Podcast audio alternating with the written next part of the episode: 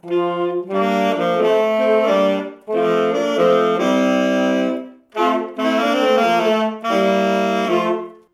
to PyData Manchester, episode 3. Today we're talking about forecasting with Kaylee Haynes, data science team leader at Peak here in Manchester. Kaylee is involved in R-Ladies Manchester and has a great presence in the data community here, and seems to have the impressive skill of being everywhere at once. Uh, Kaylee, do you have anything to add to that? No, all sounds good. Uh, thank you very much for allowing me to come on your podcast. No worries, thanks, thanks for coming on. Um, so, for our listeners who don't know, um, what does Peak do? Peak are a company based in Manchester. We provide AI solutions for a range of customers. Uh, we focus on areas such as hyper personalisation, sales maximisation, merchandising planning, and fulfilment and supply chain. Cool, that sounds pretty varied. Yeah, we've got, I guess, two data science teams, or one big data science team that was split into two. Uh, my team is focused more on the forecasting and optimization side, and then we've got another team more on customer 360, hyper personalisation, growths, um, Yeah. churn, that sort of thing. So it sounds like forecasting is a big bit, a big part of your business. It's definitely, um, yeah, at least half of our business. Wow. Um, and um, just recently, we've had more and more interest in forecasting. I guess lots of companies want to know what's going to happen in the future, and it's really important for a wide range of customers. Well, yeah, I mean, I would think for anyone, you can, know, um, you can tell the future, and that's going to be a you know, really useful skill for everyone. Forecasting is a big part of your business. So, how did you get to be the team leader of for, um, the forecasting division? I mean, how did you get into uh, forecasting to begin with? Yeah, so I think I've just accidentally fallen into forecasting. I guess I didn't forecast I was ever going to be in forecasting. Uh, I did a PhD in statistics in the uh, STOR-i Doctorate Training Centre at Lancaster University. My PhD was focused on change point detection, which is a time series analysis tool. Uh, I then started Peak about two years ago. And when I started at Peak, um, because I've got a background in time series analysis, it made sense for me to start on a project that was looking at forecasting. In particular, we were looking at forecasting assets for a tool hire company.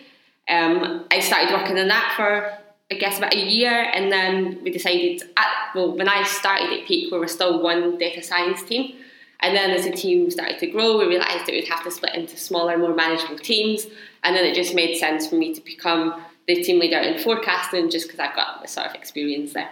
That makes sense. Yeah, I, I mean, I, I found your. Um, I remember you did a talk at ManCAML probably a year ago. Yeah, I think it was about, I think last summer possibly. Um, it was on forecasting, um, basically looking at the different steps I'd gone through in forecasting. The project that I was working on, we started with traditional forecasting tools such as Arima, exponential smoothing, which are all packages you can find in R.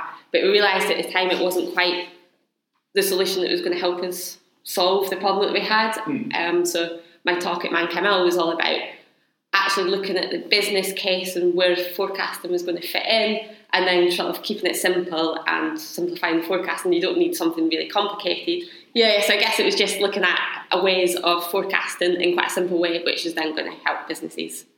Yeah, no, that sounds really useful. Um, I know I've worked um, in a place in the past where we started um, exploring, um, sorry, started exploring um, like forecasting with SKUs, um, and we're like, okay, that's a great idea. Everyone wants to know what the future's going to be, um, but then there were no actionable, no actions to take off the back of it. Yeah, exactly. And I think what we learned quite late on was actually been asking how they're going to action our forecasts. Hmm. So we spent a lot of time trying to forecast at a weekly level, but then we realised the business was never actually going to action it at the weekly level. So they don't want the numbers changing so frequently that it's then just going to give them a headache when we're saying this week you need five tools, but next week you need ten, Hmm. the week after you need two, because logistically that's just going to become a bit of a nightmare for them. There's going to be vans driving about the country not really knowing where things need to go. Um, so then actually once we had that conversation we realised well actually if we forecast at a monthly level that's going to be more actionable for them as a business and not going to give the depot managers a headache. Yeah. And I think one of the learnings we took from that going forward is now one of the first questions we will ask is, well, how are you going to use our forecasts? And given that you could forecast, what is it you're then actually going to use with that forecast? Yeah. That- So, sorry. sorry. so, um, so taking it down from uh, daily or weekly down to a monthly um, uh, uh, frequency, um, that just made the modelling a lot easier? So did you change what you how you did it? How you did the forecasting?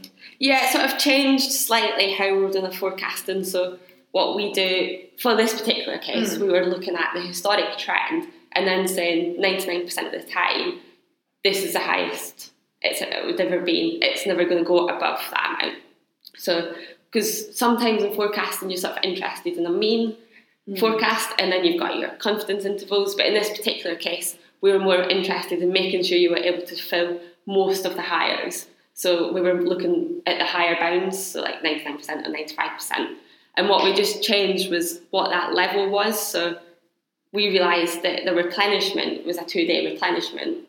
So we were looking at what's the maximum number of hires you have in a two day window, and that becomes the forecast. That's really interesting. I find it fascinating that there's so many different business problems. Whereas in Kaggle or whatever um, competition of choice, when you start learning data science, it's all about making sure that you're getting the highest accuracy or Mm. um, minimizing R squared or whatever. Business Yeah. processes, the, the cost function or whatever you're trying to um, solve is very rarely so simple. Yeah, exactly. And I think that's that's a really important point. Is sometimes we're going into businesses and they're saying to us, "Well, what's the accuracy of the forecast?" And they just want one number, Hmm. and most of the time it's a percentage. And if you say that's five percent or eighty-five percent accurate, what does that really mean? Was it accurate in that one particular day, or was it across time, or did you have to increase that horizon so that your accuracy was that good? And actually, what's more important is, well, what can we action from this, and what's going to be the cost associated with getting the forecast wrong or right in particular time windows. Yeah. Right, or like for other models, it might be like the accuracy itself might not be very useful to know, but knowing how many uh, um, false positives or false negatives you're willing, or like what's the easiest scenario to deal with, or what's the most going to be what's going to be most damaging to the business. That's that's exactly what it is. What's going to be most damaging is is having a few false negatives, false positives, whatever one is. Um, is that going to be a problem? Is it a problem? Then we need to adjust the forecast. But if you don't mind that, then yeah.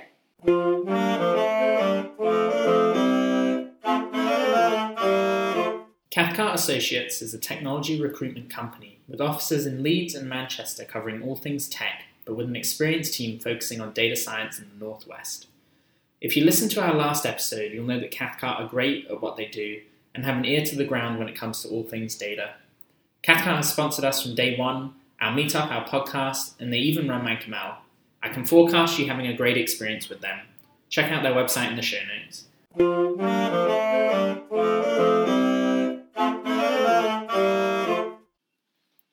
That brings us nicely to um, some of the stuff we were emailing about before the show, and you, how you kind of break down your, I mean, how you break down forecasting, and you've got a nice little acronym of P-I-V-A-S-E-E. yeah, PIVACE or something. PIVACE. So that's it's an acronym we've come across very, very recently. So within the forecasting team at Peak, what we're trying to do is a bit of training just to try and get everyone up to speed on forecasting. Hmm.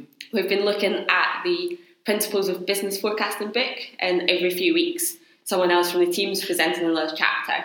So within that, I think one of the chapters we looked at was just an introduction to forecasting, and that's where this PIVACE um, acronym comes from. And what it stands for is Purpose, Information, Value, Analysis, System, Evaluation. So, purpose is what we've just really been talking about. What is it we're hoping to achieve? Then, information what do we know that's going to help us forecast? So, obviously, you might know what it is you want to achieve, but if you don't have the data that's going to back that up, then you're going to have problems. So, say you want to be able to forecast what's going to happen tomorrow. And so, you want to do sort of daily forecasting, but if you've only got data that's aggregated to weekly, you're not going to be able to do that. So, it's hmm. then just being able to adjust your information or your purpose to fit what data you've got. Then you've got the values. That's again what we've just been talking about is what would you pay to have the perfect knowledge of the future event? And there's a really good example of that in this book where if you think of the weather forecast, I think that's like one of the first things people think of when you think of forecasting is the weather. If you think, if you know what the weather is going to be like tomorrow, it might help you a bit. You might decide it's going to rain. I'll wear a rain jacket or take an umbrella. Most of the time, you realise that the forecast was wrong and it's actually sunny and you should have brought your sunglasses. But although that information is useful, I don't think many people would pay to know what the weather was going to be like tomorrow. Yeah. You'd probably just take the risk. However, if you were a farmer, you might pay for really accurate weather data because your life sort of depends on your crops. So you, that's something that you would pay for. So that's one thing um, this book was going on about is what's what's the value to you of knowing how good or being able to forecast really really accurately, which is something I thought was quite nice. Then the analysis, oh, the A stands for analysis. So that's selecting the best model. So obviously there's loads and loads of models out there for forecasting. Um, sometimes what we do at Peak is we'll, instead of just using one forecasting method, we'll use a range of our favourite forecasting methods over the same data set, but we'll always hold off a bit for testing. And then we'll test the forecasting methods against each other to then pick whatever is going to be the best model to then forecast from. And that can actually change over time. So it might be that in one month, one model works better, but then as the data is changing and the demand's changing, it might actually be that another forecasting method works best. That's really interesting. Um, I mean, uh, doing a model model selection in a like, in a static problem seems difficult enough, but when you try and say, okay, which model will behave best for the upcoming month, Yeah. that seems like it's an even more complicated problem. Yeah, but we just try and base it, I guess, on what model predicted well this month, Sure. and then we'll use that one going forward. And we are trying to be a bit more clever instead of throwing every single forecasting method known to man into one, like the data set straight through it. What we've decided to do is actually classify the time series beforehand. So, um, what so obviously like time series and demand patterns can change. You can have things like frequent data where it's you're getting the demand, the same demand every day or every week. So they're they're the best type of data sets that we want. They're the ones that we want to forecast. But obviously that's not always the case. We've always got other types of data sets like intermittent demand. So that's where you might only get it uh, the demand like every second month or maybe even less regular than that. You also have like things like lumpy demand, so that's where the time between the demands are regular and the actual demand itself is irregular. Um, so that's like the nightmare to, to forecast. But there is different methods which work better in different scenarios. So in the case of the intermittent demands, there's um, a good method called Crostons, which is probably the go-to method. So if you knew your time series was intermittent, you wouldn't put ARIMA or you wouldn't try to use ARIMA or exponential smoothing. You would probably just straight away use Crostons. Okay.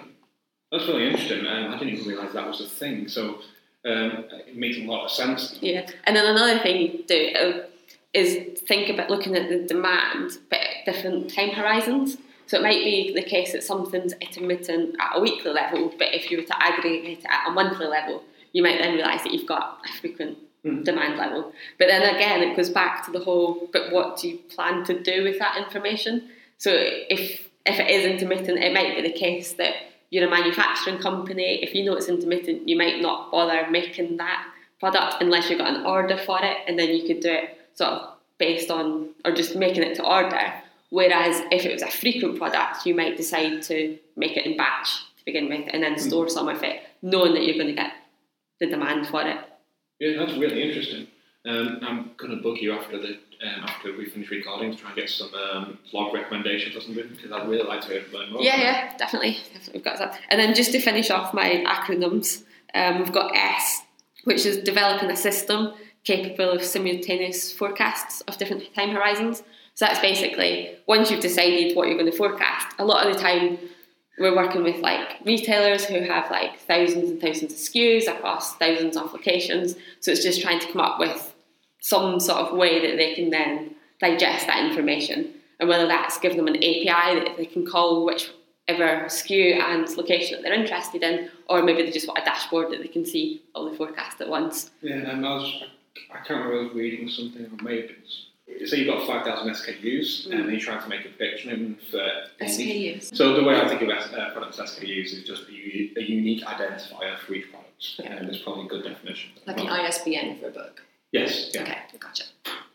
Um, but say you've got 5,000 um, SKUs um, and you want to make a, um, a prediction for each of those for a fortnight, you end up with uh, 70,000 um, individual data points Mm. and acting upon them and doing stuff with that is certainly not a job for any one individual that's require Yeah. more automation. But then again, it goes back to what is it you're wanting those forecasts for? Yeah, Because is it because you're trying to replenish? Then you could have some sort of automated replenishment in there where you say if the forecast or if the level in stock goes below a certain percentage of the forecasts, that's when you need to um, send a signal out to say we Yeah. need more stock in the store.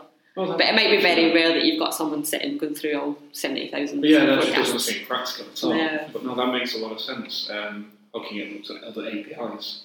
Sorry, Karen, please. Oh, Yeah, and then the final one is just e-evaluation. So this is comparing past results with the forecasts that were made. And there's actually an interesting point in the book as well that people don't tend to do this, which surprised me. That they just assume that the forecasts are right and just carry on, and they never actually go back and evaluate it. So that's something we always make sure we do at Peak is make sure that our forecasts are still running. Because what we'd hope to do is once we've analysed the forecast, picked our best models and put it into a system, we want to just be able to let them go. But obviously, if things start to go a bit weird, we just need to have a bit of human intervention to say what's not working. Is it because we need to change some of the models, tweak some of the parameters? Right. So is that like one of those situations where um, the real world, the real world has changed? Like, so yeah, exactly. And it could be the case that maybe I keep bringing up the intermittent demand um, patterns, but I think it's just quite a good example to explain things. If you think that if a product was intermittent, we decided to use crostons, if all of a sudden that become quite a popular item, then maybe it's a case that we need to actually use Arima or exponential smoothing instead on that. Right. I mean, if, if the company decides to do a, a marketing campaign on a new product or like to reinvigorate an old product, then that's going to change how Yeah. it behaves. Yeah. Yeah, definitely. That's uh, one of the examples of having feedback loops with the artificial intelligence systems of it's working great, so now we need to change it. okay. I'm surprised no one I does thought it that was though. funny, John. I was talking about that in my last night. It's okay, no one else was there when I was talking about it. So with that evaluation, just to clarify for myself, yeah, um, you predict next week, then next week would happen, and you gather the actual data for that week, and then you compare what actually happened with what was predicted. Yeah, exactly. But yeah, it's surprising that according to the book, they didn't seem to think that many people were actually doing that evaluation part. Which, but I guess as soon as that week's happened, you're too busy thinking ahead to forecasting the next week's. Yeah. It's, and that was one of the things around um, Facebook Prophet, wasn't it? That you, people wanted to have um, a tool that they could automate make lots of forecasts and then leave it to it. So I guess if people aren't actively monitoring it. It could go a bit crazy. Yeah. Yeah. Cool. Um, so the next one is um, I was reading. Actually, that's not that one's the also aggressively stats, uh, state-based models because No, that's I was, really, that was me. Um, I was looking at um, statsmodels and they split them into two, and I remember reading a bit about um, auto-aggressive. I don't know what stats state-based models are, but someone was talking about them at ManCAML last week. uh, okay. I was curious. Oh, Um, which one was that? Which talk? um, I think it was Mary. Oh, okay. But Oh, yeah, because then she moved to a network more, didn't she? I think so. Yeah. Mm. Um, should we go on to your favourite forecasting libraries? Mm. Joe, all right? What? Right? Yeah, yeah. Just jump in. You wanna- Yeah. Um, so you've already mentioned Crostons already, um, and Arima, and some other things. Can you tell us more about what, what your favourite libraries? What do they do, and what's so great about them? Yeah, so I'm an R user, so all my favourite libraries are biased to R. Um, I guess you can't have a forecasting talk without mentioning the forecast package in R. Mm. Um, it's a really, really great package, especially if you're new to forecasting. It was written by Rob Hyndman, who's like god of forecasting. Yeah. They've got a really, really great team over in Australia who are constantly updating the packages and actually making another package, which I'll talk about in a sec. The forecasting package contains a lot of the traditional forecasting tools, so Arima, exponential smoothing, Holt-Winters, So Um, Arima stands for autoregressive, moving averages, and the I sort of an integrated where you take differences off the time points before. So I guess forecasting package is really good um, because you can run the different forecasting models, set different time horizons. so That's how far in the future you want to forecast.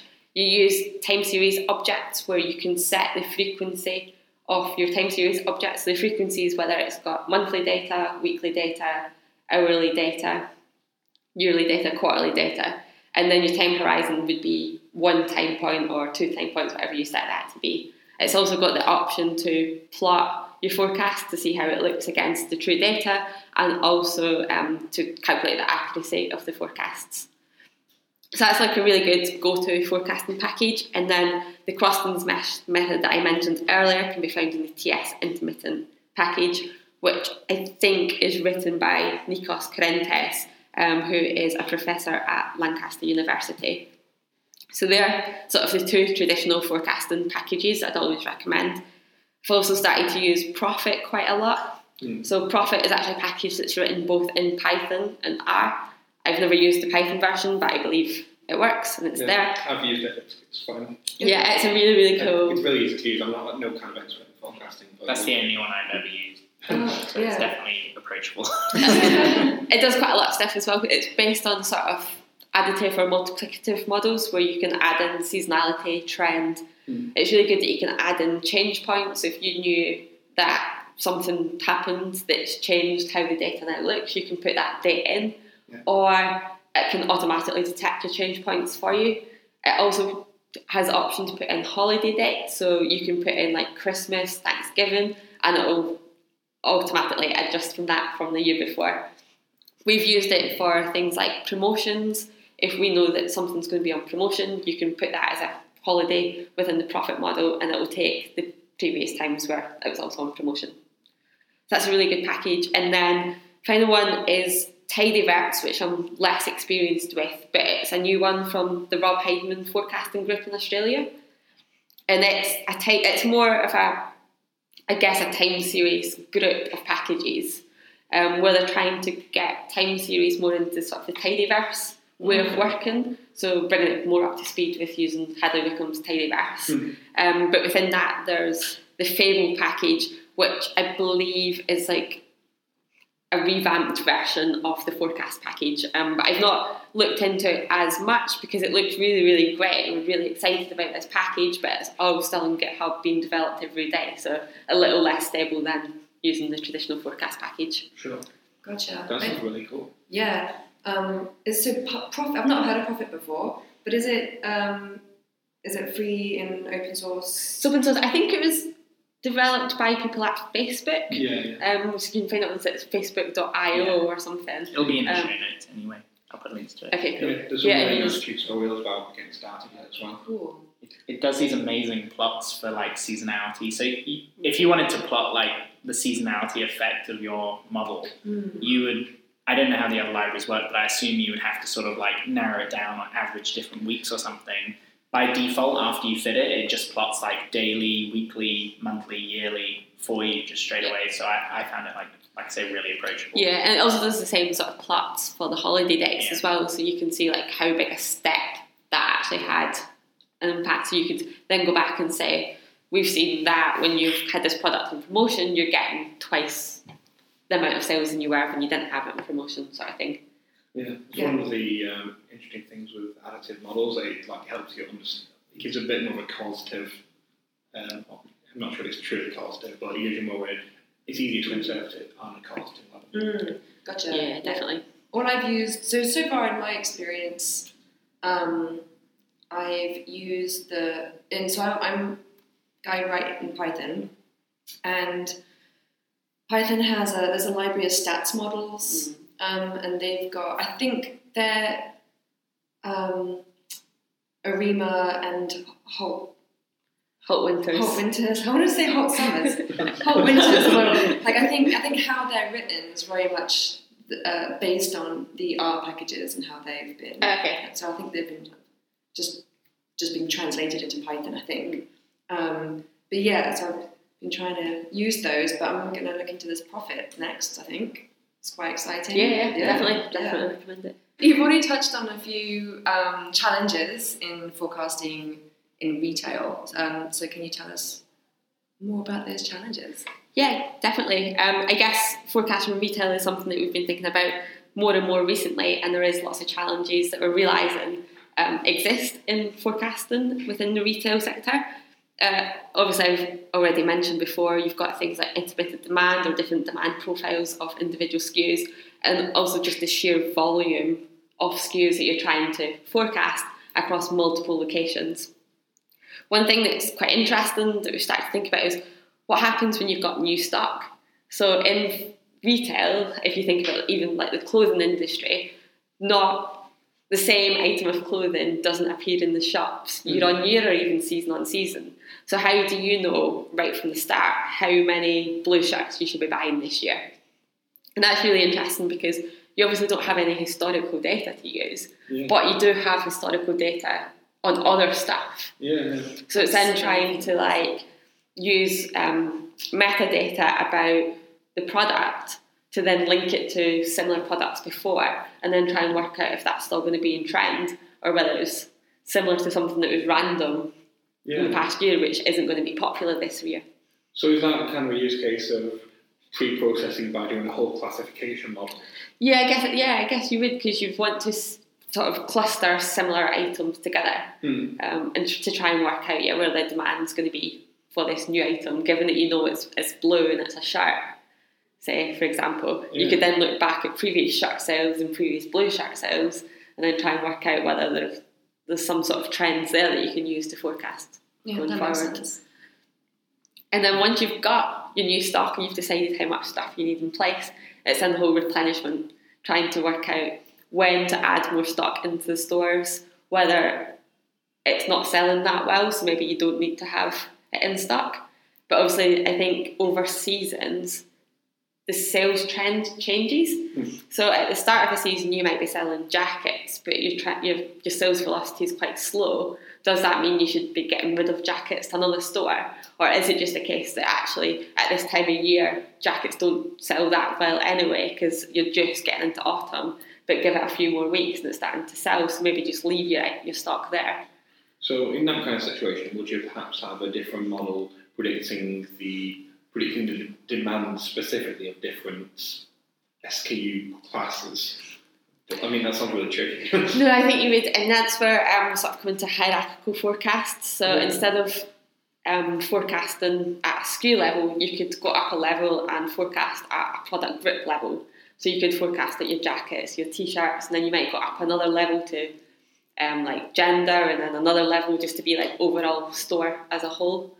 Um, hierarchical forecasting quite interesting because you can do your forecasts top up and bot, no, bottom up and top down. Um, so you could be forecasting at the individual SKU level, but actually you don't have much data there, and that's where we go back to intermittent forecasting. You don't have a huge amount of data, especially if you're at an individual SKU and an individual size. So what you could do So, is sorry, I just want to make sure I'm understanding correctly. So when you say a top-down forecast, that'd be saying I want to, I want to predict how much money we're going to make over this time period. And when you're doing bottom up, bottom up, you'd be predicting from all these SKUs, this is the, these are how much we're going to um, to make from each individual one, and then aggregating them all together.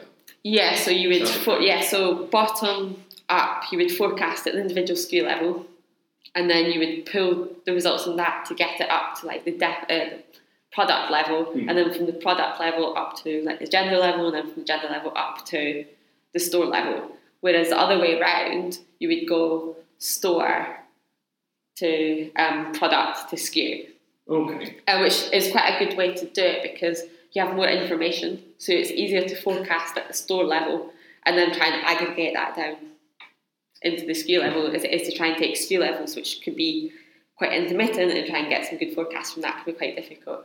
Okay, that's interesting. And then I guess another thing that we're finding interesting at the moment is trying to pull data from different parts of the business to forecast. What we're realizing is in some, or quite a lot of the companies we work with actually, the what's happening in store and what's happening in the warehouse and what's happening in the merchandising team can all be quite disjointed from each other. So the forecasts don't really interlink. And what we're think, starting to think about more now is actually pulling together both sides of our business where we've got customer data and forecasting to try and come up with better forecasts. Because what we're doing in the other team is suggesting when people should be sending out marketing campaigns, what products should they be putting in their emails, who should they be targeting.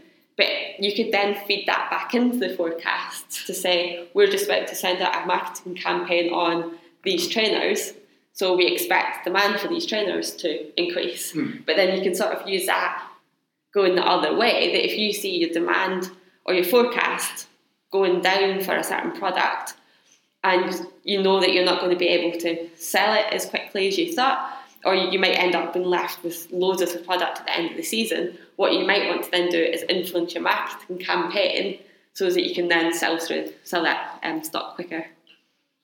I mean, that sounds like obviously the exact use case you're doing it for, but from a data science point of view, it sounds like a nightmare understanding um, your cognitive factors. I think so, but I think actually it's just the starting point is just a case of getting all the data in one place. Hmm. And I think in some of these businesses they don't have that yet. They're all using different systems or they're using different aggregations of the same system. And what we're quite good at doing at Peak is trying to bring businesses' data all into one place. And it is a bit of a headache, but given a few data scientists and some engineers, you can sort of start making the stories that creates a whole picture of how something's been sold. Cool. I mean, I've never been in an organisation that's had a good hold of their data. Yeah. And I guess that sort of leads into something that I've been reading up recently. It's about the one number forecast. And I think um, I posted a blog, a tweet about the blog post. Um, this is a blog post written by Nikos Kourentzes, who I mentioned earlier. He's a professor at Lancaster University. And what he was talking about is something similar to what I've just mentioned before is businesses tend to be disjointed in the data that they're using to make their forecasts. So if you're merchandising, you might have your forecast. But if you're in finance, you might have a different forecast. And if you're in the warehouse, you might have something a bit different. And the one number forecast, what it tries to do is bring together cross sectional and temporal hierarchies of the business and use all that data to come up with one forecast which agrees with everyone. So, So, you, so you said cross temp, cross temporal hierarchical forecasts. Can, can you explain what that means, please? not really. no, it's, it's just looking at the different, I guess, in the different businesses, some people look at forecasting at a daily level and some people look at the annual level for, like, say, like finance. But it's looking at taking it across the different hierarchies of time periods as well as the cross sectional. So that was what we were talking about earlier, like the brands and the actual SKUs. So in the warehouse or in an actual shop, you might be interested at SKU level because you want to know how many of that individual product you need to have in your shelves. So you might have, in order to forecast that, you might have um, the historical demand for that product or a similar type of product. But then if you're merchandising, you might be working at the brand level and then you might have a relationship with a particular type of brand or you might have some sales targets for a particular type of brand. So you might be forecasting at that level using some sort of knowledge um, on what your strategic goals are at that brand, but then that might not feed into the SKU forecasts. So the one number forecast is trying to bring those together um, to use all that data to come up with one number which is both levels can use in the strategies, which is going to agree with each other, Mm. instead of the shop saying we want 100 and the, the brand saying you're getting three because that's how we're forecasted. It's just to try and make sure everything's in agreement. No. And that's something that's really interesting, and we've not really looked into it that much. But I think now that we're starting to think about using the data across all bit parts of businesses, I think that's something that we're really going to have to think about, so that we're not going back to a customer with like numbers that aren't agreeing. Mm. So when, when you're speaking to people across uh, multiple different departments, they have their own internal like relationships with each other that Mm. Um, are often complex, to say the least. Yeah, exactly. Uh, do you have any tech heroes? Yeah, so I've mentioned both of them already today. Uh, the first one's Rob Hyndman, the god of forecasting. He's got a book, Forecasting Principles and what is it? Forecast Principles and Practice book. That's my go-to forecasting book for anything. Anyone that joins the team, I get give give a copy of that book. It's an online book, um, free to access. It's got all the information about forecasting and also walks you through how to do all the forecasting in R. And it's got example data sets, so really, really clear, easy to follow. Um, goes into more complex problems at the end, such as hierarchical forecasting, seasonality. Um, but yeah, really, really good. Um, what's really great is he's he's got a blog. Um, it's called Hyndsight Blog, which is really well named. Um, so he's actively still blogs about different things in forecasting. So I always find that really interesting to read. And I mentioned earlier the forecasting team that he's got in Australia. They're working on the Tidy tidyverts um, time series packages in R, and they look really exciting. I'm keen to get like using them a lot more. So that's really cool. And then my second tech hero, I guess, in forecasting is Nikos Kourentzes up in Lancaster. Um, so he was there at Lancaster when I was doing my PhD. He's a professor. He's also got a blog. I think it's just Nikos Kourentzes, where he blogs quite a lot about forecasting, um, especially intermittent demand is really interesting. And what we were talking about just before on the one number forecast that came from his blog as well. Mm. Yeah, we'll definitely make sure we put a link up to those blogs. Yeah, um, yeah. And the software that comes with it. Yeah. And yeah, and the book. Yeah. Do you have any other non? You said these are my forecasting tech hero, uh, tech heroes, but do you have any tech heroes that are not in forecasting? I guess the first person that comes to my head is Hadley Wickham. Just oh, yeah. yeah. since I'm an R user, the Tidyverse is amazing. Had Hadley Wickham's a bit of a rock star when it comes to R. Yeah. Can you explain a bit more about the Tidyverse? Because I see that being banded around on, on Twitter, and I've heard it a lot, but I'm not entirely sure what it is. So I guess in R there's base R, which is like the traditional way of using R, and then the Tidyverse is just I don't know, I don't know how you explain it, just another way to do stuff in R. I, I think of it as PyData, but for R. So in the same way you can use raw Python to Mm. read your JSON and organize your data, um, it's a nightmare. And R is much better, like base R is much better for um, using for organizing your data. But um, the Tidyverse takes it a whole other level. Um, Yeah, so then the Tidyverse you use pipes. So I don't know if you've ever come across pipes. I don't know what the It's, notation it's is. similar to the um, pipe note, I think. It's similar to the pipe notation, just you get in terminal. So you do an operation. Yeah, so you set up your data frame and then you pipe it into whatever you want to do next. So you might group by, or you might arrange, which is where you order your data frame, or you might mutate, which is where you're adding on columns to your data frame, or summarizing, where you might want to take a few columns, add them together, but you don't want the rest of your data frame, so you'd mm. summarize it. Mm. But you, the way the pipes work, it sort of follows that logical steps. So in base R, you would have, I guess, data frame equals data frame plus a column, but then the type. Mm-hmm. I'm not explaining that well at all. No, confused. Sorry, that makes sense. I'm sorry, I realised halfway through um, I was saying the the operator sign for pipe. It's not a pipe, is it? It's a greater than symbol. It's like it's Is it it's a percentage greater than percentage, Right, right. I completely missed. Uh, but I don't know what you call that pipe. Yeah, I, I've, I've read it as like I, I follow some IUs on Twitter, and I've, I've seen it referred to, and I, I think it is it's pronounced as pipe. Yeah. So that's it. But Well, maybe we can add a link. There's probably a website, a Tidyverse website. isn't there? Yeah, I already imagine put we it. can add that I'll to put it in the show notes. Yeah. I'll probably cut that bit. yeah, we trail off pretty bad. Sorry, it's my fault. No, no, it's, I'm just saying, I Asking think it's, extra questions. no, I think it's good that we not just we reach out to our R users more. Um, you know, Yeah. I've used a little bit of R and enough of the Tidyverse to know that it's a massive game changer. Um, Yeah, I think the earliest time I heard about Tidyverse, it was in the context of mm, uh, making all data frames.